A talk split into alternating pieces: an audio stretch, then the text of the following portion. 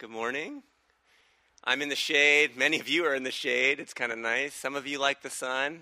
God's got a little breeze for you and an occasional cloud. So it's a nice, it's a full experience this morning for church, right? So, well, I thought I'd start a story I've told before. I affectionately call it the corn story. It's a part of my family history and I think it'll get us going into what Paul's going to try to do in the text this morning. I remember back, this was probably almost 30 years ago now, but I was home eating dinner with my mom and my middle sister. My older sister was off at college. I don't remember all that we were eating, but I remember eating corn for dinner. And my mom, my sister, and I were going around the table just sharing stories from the day. And my mom started to begin, and this is basically what she said. You know, I went to Churchill's today, which was our local grocery store. I went to Churchill's today and I ran into Mrs. Simmons, which wasn't really a surprise because Mrs. Simmons worked at Churchill's, so that often happened. And Mrs. Simmons said to me, she said, What are you doing? And I said, Well, I'm buying corn for supper. And then my mom began to start eating again. My sister and I were eating while she was talking, but when she finished and started eating, we stopped eating because that couldn't be the end of the story, because that wasn't a story at all. And we were perplexed, and we waited and waited, and my mom said nothing. And then my sister and I looked at each other and burst into laughter, and immediately called my older sister off at college to tell her what mom had just done. It became known in our family as the corn story. We affectionately refer to it anytime somebody repeats history. Anytime anybody in our family, which happens, although it's less because we have this story as a part of our tradition, but anytime somebody tells a story with no meaning or no purpose that's utterly obvious and we already knew, we say, corn story, and we laugh and silently tease our mother. Probably not the best, but that's what we do. But Paul is doing a very similar thing. We're journeying through 1 Corinthians chapter 10, and what he's doing is telling some stories from the history, from the family of God. And he's reminding the Corinthians about these stories. And, and in many ways, these stories are, are meant to serve as a warning or example, or as Paul will say, as instruction. Let's not repeat the mistakes of the past. Let's plow new ground in Christ.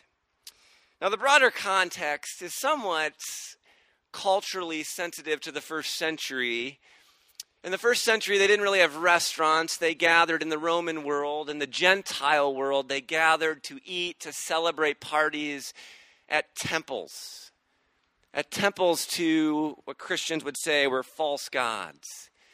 And there's been a lot of questions from this young church in Corinth. What do we do? How do we live this Jesus life in this Roman culture what do we do with these idols and these foods sacrificed to idols and these meals at the temple? And Paul has said, and he's going to reiterate this at the end of our passage, but in this whole section, he said again and again idols are nothing. They're just statues made by men. There's not, they're not real. There's only one true God. His name is Jesus. And Paul has said, meat sacrificed to idols, who cares? It doesn't matter. Don't worry about it. If you're with somebody with a weaker conscience, be loving, but there's nothing to the idol, so eat what you want to eat. But in this part of his argument, he's going to be pretty strong in saying, yes, idols are nothing, eat whatever meat, but don't go to the temples to eat. Because there's more going on at the temples, and he's going to get into some of it in these verses. There's a lot of immorality that went with these meals at these pagan temples and shrines, and Paul's going to say, we just can't we just can't go there. As Christians, we can't go there, and he's going to give his reasons for that. But we'll begin in verse 1. We're going to work our way through verse 22 this morning if you have your Bibles or if it's windy and you just want to look on your phone. 1 Corinthians chapter 10 verse 1 For I want you to know brothers and sisters that our fathers which is interesting cuz Paul is writing to a community of Jews and Gentiles, but he even views the Gentiles as now part of this family of God. And their Jewish fathers are all of our fathers, right? It's just we're a part of the family. We've been grafted in as Gentiles. Our fathers were all under the cloud and all passed through the sea. This is the story of Moses and the Exodus. And all were baptized into Moses. Moses was their leader. They trusted Moses. This was their baptism into this family, into Moses in the cloud and in the sea. And they all ate the same food and all drank the same spiritual drink. There's connections to what we would call today the ordinances or the sacraments of baptism and communion. But then in verse 4, he goes on this kind of, it's just this interesting thing that we'll have to think a little bit about.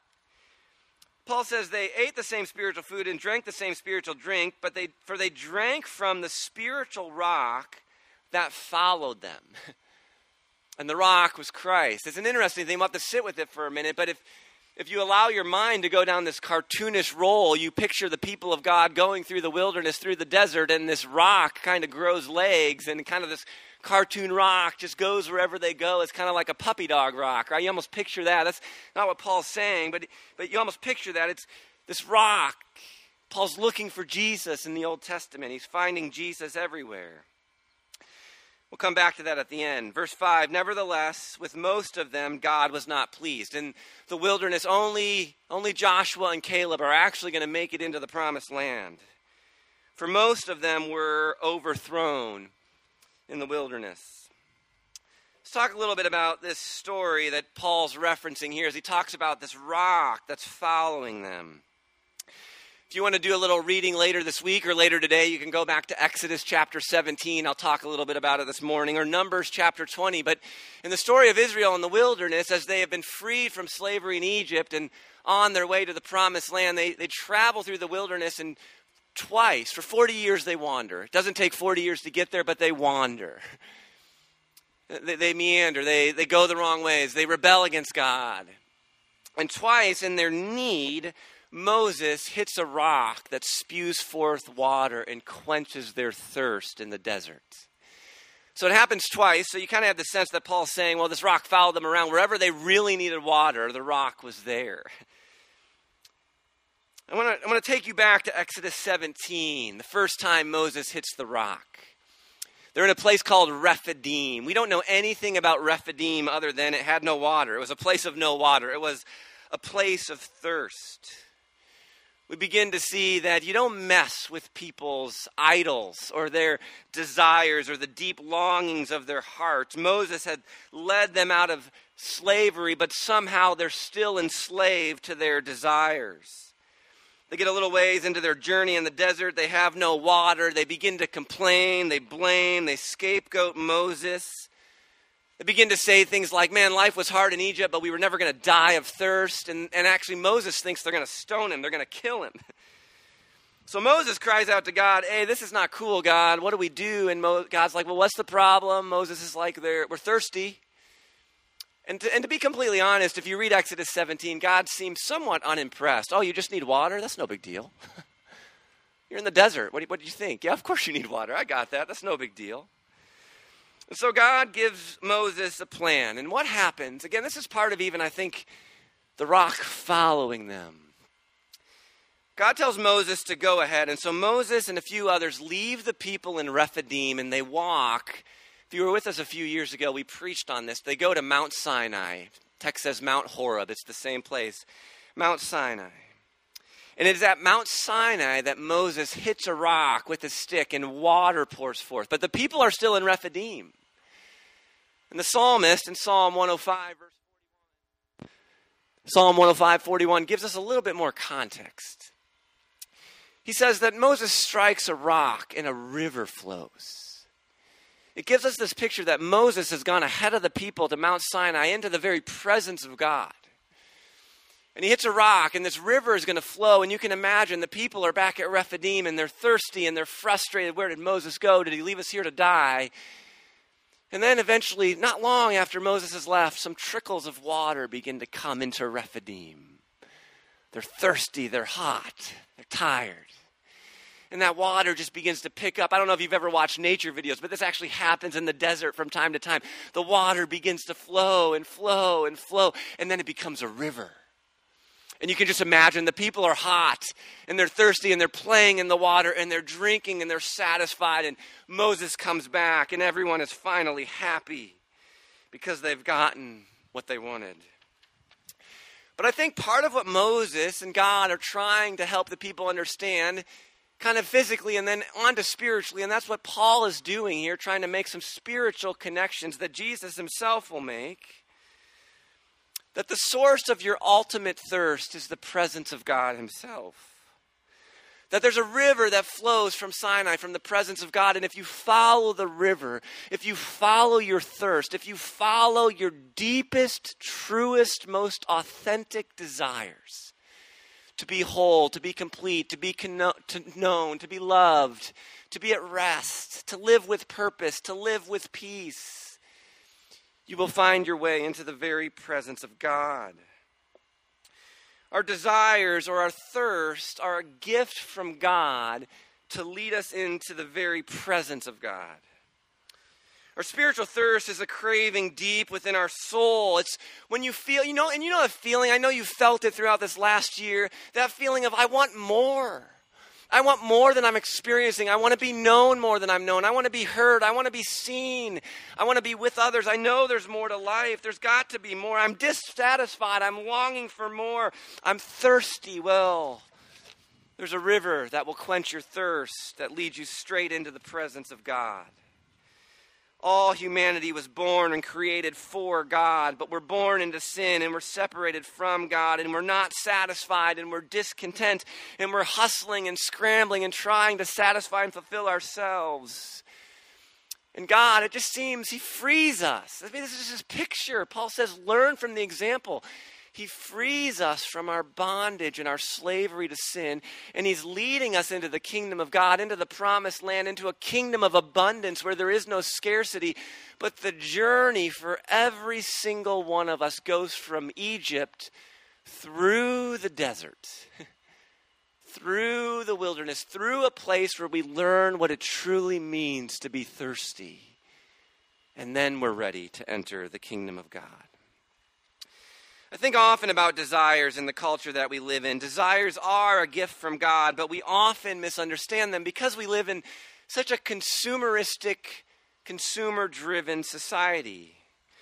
We are often told, and I think many times of you in high school and junior high and college, we are, we are told that we are the desires that we have, that our personal desires are sacred we are told that if you don't know who you are, you need to look deep inside yourself and feel what it is you think you want most. And then, as you express that feeling or that desire, you will discover who you really are. I, I think that's a false story, but we are told that again and again and again. Our entire economy is built on the cultivation and fulfillment of consumer desire.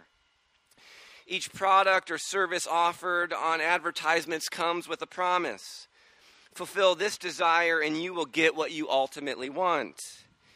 And we end up functionally believing that to fulfill our desires would be the surest, quickest way to get the life we've always dreamed of. And so we try to eliminate the things that keep us from getting what we want.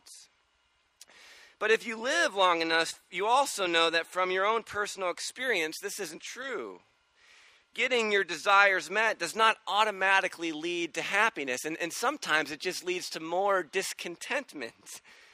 It's never enough, never enough, never enough. You and I can easily end up in bondage to our desires, unable to will or want other than what our desires tell us that we must have. And with Israel, we get deformed. We will talk about become what we worship we worship ourselves, we worship our desires, and we end up as the kind of people who are ready to stone Moses, our leader, who led us out of slavery into freedom for not getting us what we think we want. And part of the reason we all go through the wilderness and why Paul is using this as an example is because the wilderness serves to stop the rat race long enough to slow us down, to be contemplative, to pay attention to what we thirst for most of all. What is it we want most of all? Moses is trying to show them that your physical thirst is a picture of your spiritual thirst. Now, Moses was never really able to help the Israelites understand this, but part of what Paul is saying to the Corinthians, and we'll see this as we keep reading, is that you have Jesus. And Jesus is the ultimate expression of who God is. If you want to know who God is, look at Jesus. If you want to know what it means to live a fulfilling life, follow Jesus. Do what Jesus did, imitate Jesus. Learn to live like Jesus, and you will find the answer to every question you have, and the solution to every problem, and the fulfillment of every desire, and the satisfaction of every need. That's who Jesus is. Jesus says, If you drink from the water I offer you, you will never thirst again. It's the water of eternal life. Jesus is the better Moses. And Paul, in a sense, is saying, You have Jesus. Don't, don't fall into the same traps of our forefathers. There's a new way. Follow Jesus. You have everything you need. Learn from the past. Jesus tells us a fuller story. He fills out the story more completely. We find out that we are more than just our desires, that our desires are simply a gift and they are a true gift from God to lead us into life with God. So often we settle for what we would call surface desires, for what feels like money or wealth or reputation or status or success for power, for pleasure, for comfort, for safety, for ease. But if we, if, we, if, we, if we enter the wilderness, if we pause and rephidim, if we allow ourselves to pay attention to our thirst, we will realize that all of those are just surface. But behind all of those, and I think this is true for all of us and all of our neighbors, what we want is a life where we're at peace we're not exhausted. We're not overwhelmed by stress and anxiety. We're not afraid and we, we're not hiding. We know who we are. We're confident in who we are. We're, we're seen. We're esteemed by someone who esteems us. We're loved. We live with purpose and meaning. We know why we're here. Jesus satisfies every one of those longings. Jesus, again and again, routinely helped people name their desires. If you read through the Gospels, and over and over again, Jesus helped people see how everything they were looking for was found in Him. Paul says, Don't forget that. Don't forget that. Don't forget that we were created for so much more. Let's keep reading. That's kind of what I've just been saying. Verse 6 Now these things took place as examples for us, that we may not, again, desire evil as they did. The story of Israel in the wilderness, wilderness, serves as a pattern for us so that we should not become evil cravers. People who yearn and hanker and lust after things which don't bring honor to God. And that's the big thing. Don't do us any good. They actually don't do us any good. Paul says, don't be that way. Don't, don't become people who desire evil as they did. Do not be idolaters, as some of them were, as it is written. And he's going to reference more stories. The people sat down to eat and drink and rose up to play. And behind that word play is not just fun, entertainment, it's an immorality, it's idolatry, it's rebellion, it's revelry. We must not indulge in sexual immorality as some of them did, and 23,000 fell in a single day. We must not put our Messiah, Jesus Christ, to the test as some of them did and were destroyed by serpents. I'm going to come back to that when we get ready for communion this morning nor should we grumble as some of them did. They were constantly complaining. It was better in Egypt. It wasn't, but they, it was better in Egypt. What's wrong with you, Moses? Don't be that way. They were destroyed by the destroyer. These things happened to them as an example. They were written down for our instruction. Learn from them. Because we're at the end of the ages. We're in the, we're in the age to come, the dawn of the new day. The new creation is breaking in. Let's live new lives. Don't go back to the old. We're moving forward into the new. And then he says, and it's a pretty strong warning let anyone who thinks that he stands take heed lest he fall. Now, Paul's having some trouble with this church in Corinth, and again and again, he has some pretty harsh warnings. They're meant to be heard strongly. What Paul is saying is, you and I are not as strong as we think we are. And there's a sense that the church in Corinth is beginning to wonder if God's way is really better, if God is really capable of looking after them. They're learning that as they follow Jesus, there are other challenges. What do you mean we can't go and be with other people at the temple shrines? What do you mean? If we don't do that, is God going to be able to supply what we need? Can He really look after us if we forsake some things for His name? And Paul's saying, Oh, yes. Paul's giving them a warning. If you go back to the old ways, you're going to re enslave yourself. You're going to be destroyed just as they were. But then he says this, and I try to, we talk about love as a calibration of grace and truth. He gives a lot of truth, strong truth to the Corinthians, but he's constantly following that up with assurance. Grace and truth, grace and truth. Verse 13 is an incredible picture of the grace of God. Paul wants you to hear this. No temptation has overtaken you that is not common to all. Every, every human being, we'll talk about even Jesus himself, has been tempted. But God is faithful. God is faithful. God has made you promises, and God will do what He said He would do. And God will not let you be tempted beyond your ability. Hear this promise. This is true for you. God will not let you be, yes, you will be tempted. But God will not let you be tempted beyond your ability. And with the temptation, He will always provide the way of escape so that you can endure it, so that you won't be overcome. Is God, yes, God is capable because God is faithful. There's another way out because God is faithful.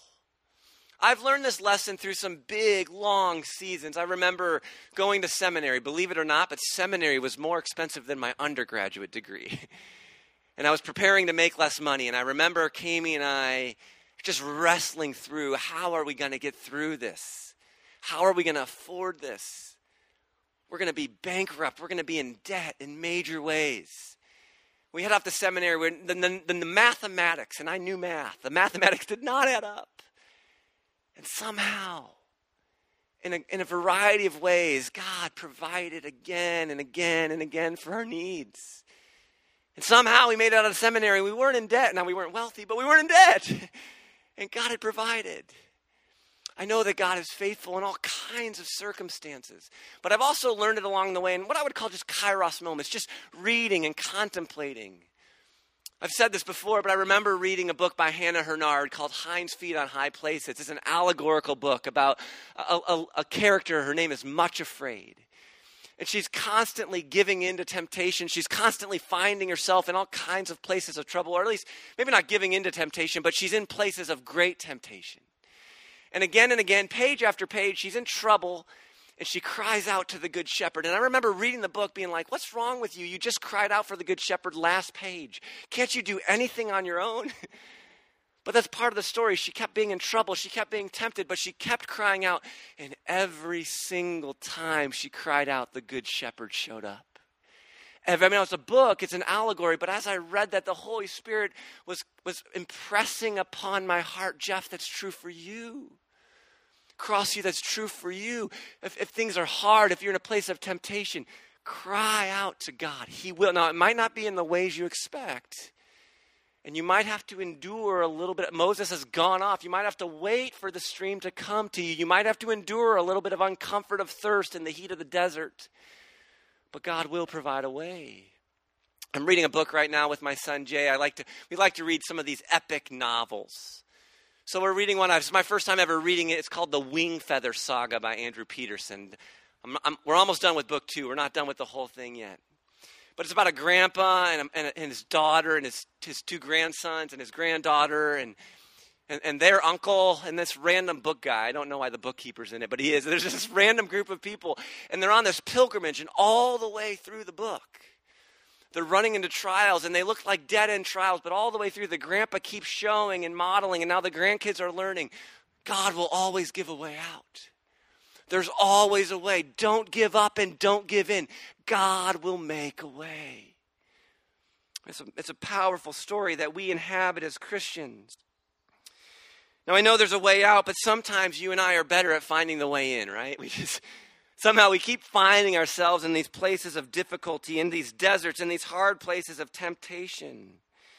Somehow you and I are really good at getting into places where we want to give up and we want to give in.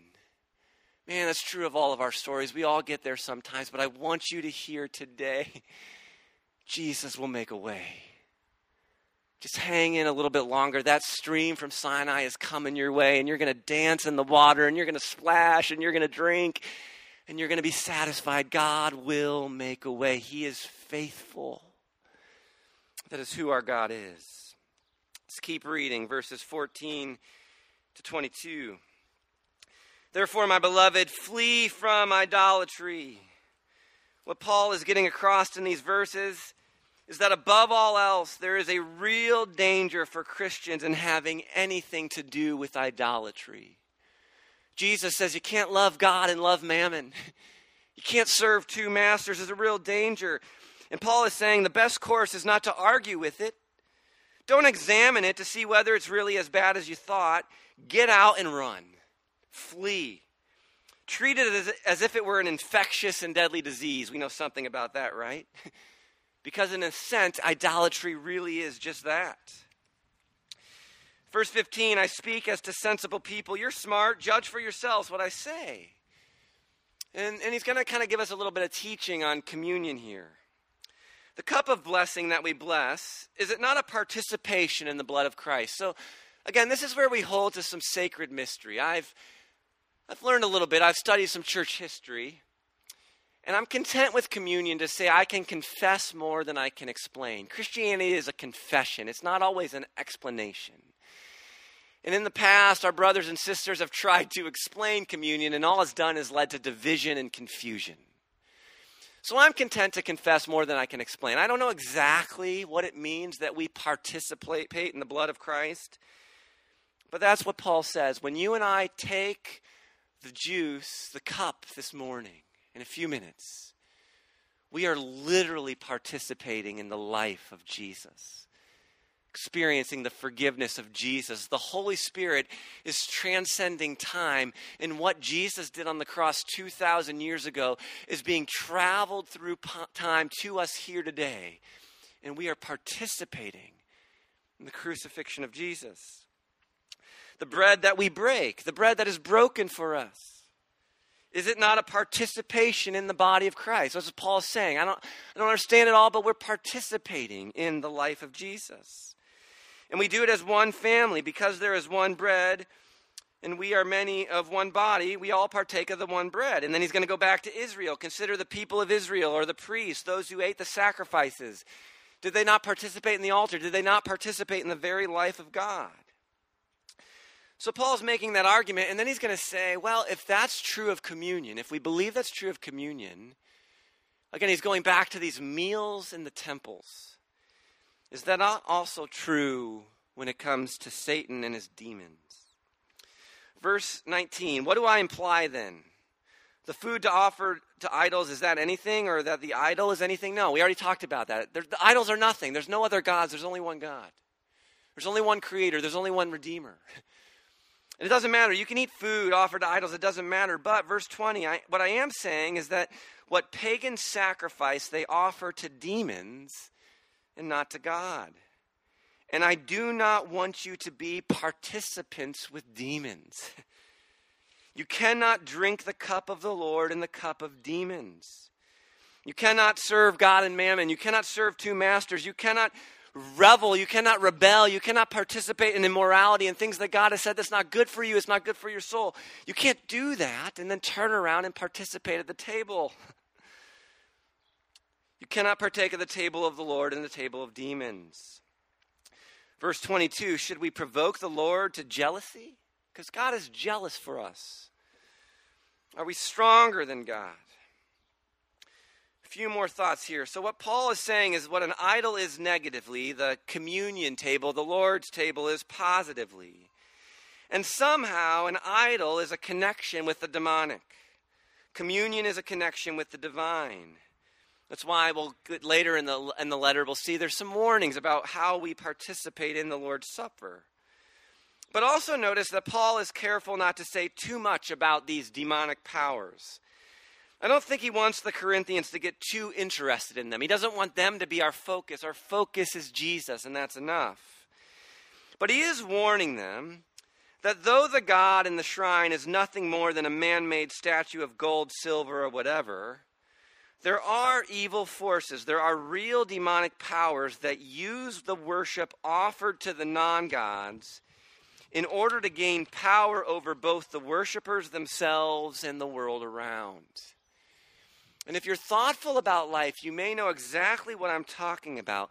Somehow, when you and I engage in various acts of idolatry, we are giving power to these demons by worshiping them. Actually, Paul doesn't say a lot about the demonic, but one of my favorite, most helpful phrases that he uses, he connects the demonic with the powers and principalities. I mean, it's a sermon for another day, but but somehow as we worship something other than the true God that we were made in the image of, made to worship this God, somehow we give power, we become enslaved. Just a few examples, and, and you may know what I'm talking about here. But if you've ever found yourself in a season where you worship success, you will become the kind of person who will do anything for success. If you ever find yourself in a season where you're worshiping money, you will realize that greed will consume you. You will never have enough. Many of us get caught up in our current world by worshiping comfort. We, we love comfort. We worship ease. We want an easy life. We love safety. We don't want anything to be dangerous or risky or hard. But you learn it'll never be enough. If you worship power, you won't be able to follow Jesus because Jesus lays down power for others. And if you worship power, you'll protect it and defend it, and you'll never be able to lay it down for another in the name of Jesus. You'll become trapped and enslaved again. You'll go back to Egypt. But Paul is saying God is faithful. Are you stronger than God? No, God is stronger, and He's rightfully jealous because He has made us for Him. And God knows honestly what we need. He wills good for us, He loves us. He knows what will satisfy us. He's jealous for us, and He sees us destroying ourselves, and it breaks His heart. God knows that the more we give to an idol, the less we get. And Jesus has made it clear He and He alone provides the water so that we'll never thirst again. Jesus and Jesus alone can quench our thirst. We become what we worship. And if you worship Jesus, you become more and more like Jesus. But if you worship anything other than Jesus, you become less like Him and more the idol that you're worshiping. We become what we worship either to our own ruin and destruction or to our own restoration and ultimate joy and satisfaction. Well, just a few more words here about Jesus. I want to go back to kind of verses 4 and 5. This Paul's kind of looking. I, say often that we go to the Old Testament and we look to Jesus as our guide. As Christians, we can go looking for Jesus in the Old Testament because the whole story is about him and it climaxes in him. He's the fulfillment of everything. I like to tell people and remind people Jesus is the high priest making the sacrifice at the altar. He's also, the New Testament authors will say, he's the lamb on the altar. And he's also the altar where the, where the lamb is being sacrificed. And he's also the temple, the place where God's presence dwells. He's, he's fulfilling the whole Old Testament. So we can go looking for Jesus in the Old Testament, but we learn from the New Testament authors how to do this. We don't do it haphazardly or recklessly. But Paul is saying here, Jesus is the one who's going to quench your thirst. He's going, he's the rock that travels with you in the wilderness. You're not alone. Jesus himself will make sure you get from Egypt into the promised land. And I, and I think this language is interesting as I go looking for Jesus in this story. It's interesting in verse, I think it's verse 5.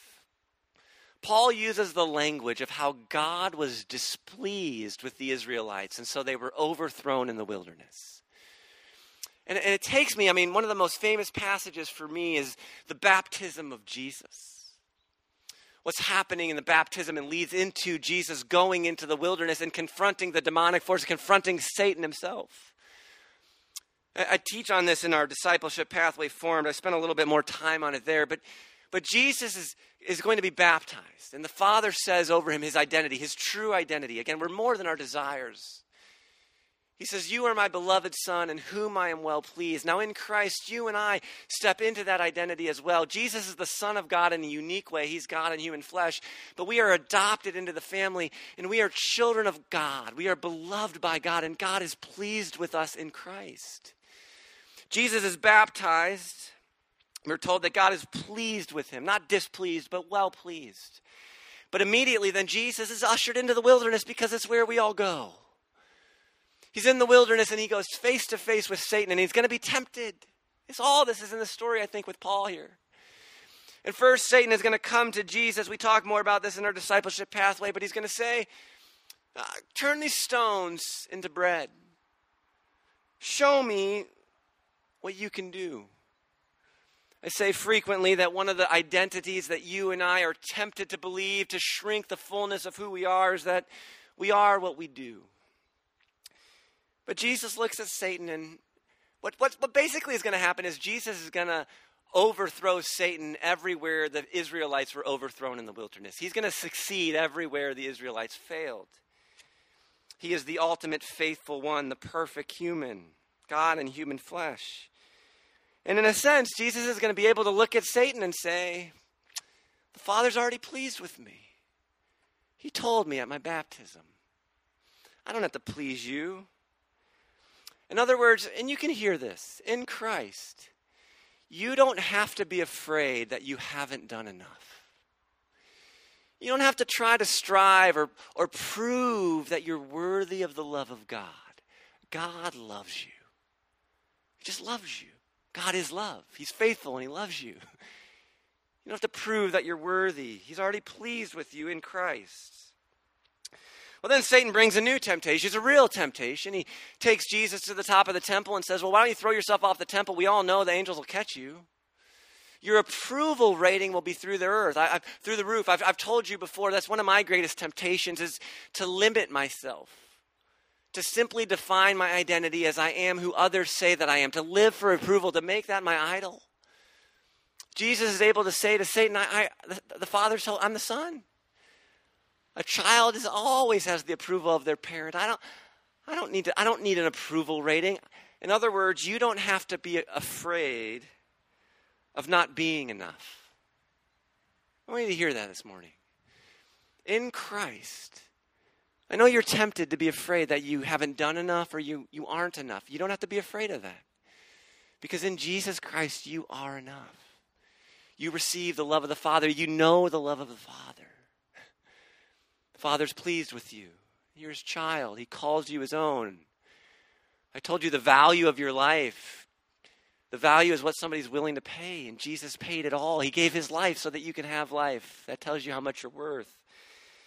And then finally, Satan takes Jesus and shows him the kingdom of the earth and says, Bow down to me. I think there's a major temptation for Jesus, actually. This is the easy way. You don't have to go the way of the cross. You don't have to suffer. You don't have to give your life.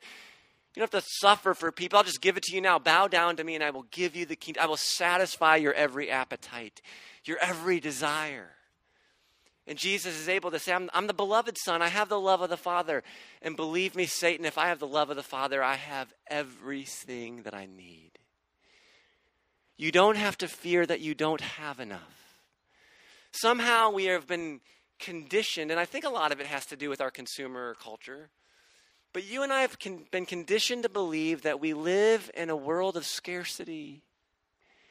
But Jesus comes to us again and again in the kingdom and says, No, the kingdom is abundant. Everything Jesus says about the kingdom is a kingdom that's growing, that's bearing fruit, that's prosperous a hundredfold.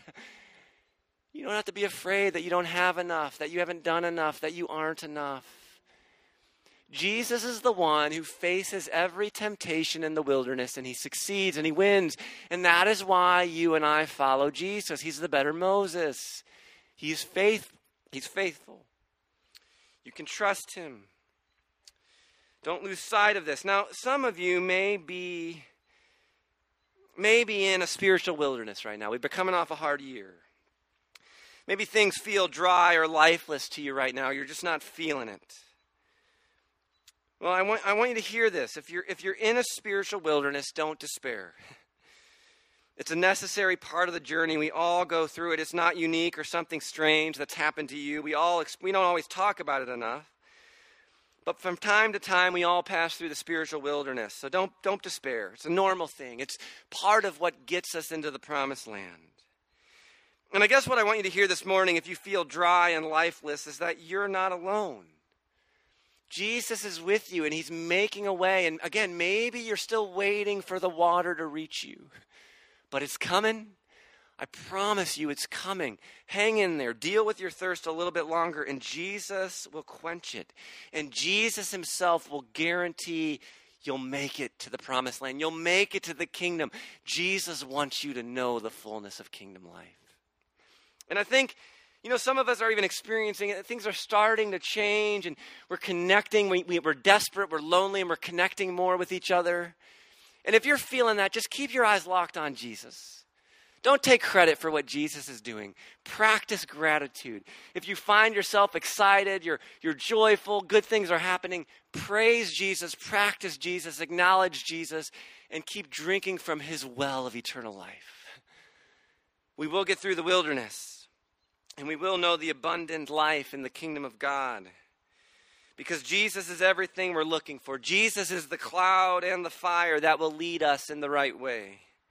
Jesus is the manna from heaven. And Jesus is the rock from the water that will sustain you so you won't perish. Amen. Let's pray. Uh, Jesus, we do look to you. I mean, we're all thirsty. We're all thirsty for life, for hope, for satisfaction, for fulfillment, and we're all we're all tempted to settle for, for lesser things that don't really quench. They just make us thirstier. It's like salt water. It touches our lips and it feels cold and good, but then we're just thirstier and thirstier. And Jesus, we repent of that. We repent of our idolatry. We repent of all the places we've turned that we've made ultimate, that we've looked to instead of you. And now, Jesus, we look to you and say, We want the water. With the woman at the well, we say, Give us this water that satisfies so we'll never thirst again, that makes us refreshed and complete. Jesus, we're outside, we feel the heat. Would you satisfy us? Would you quench our thirst? Would you make us whole? For those of us who are in a dry and weary land in the wilderness, Jesus, would you make your presence known? Would we see the rock? Would we see the water? Would we see you, Jesus? Give us eyes to see. We want to know you. We want to have life. We want to live for you. Jesus, you have, you have found and forged a new way. You tell us who we really are and why we really are and what we're for. So take our hands and lead us home. It's in your name that we pray. Amen.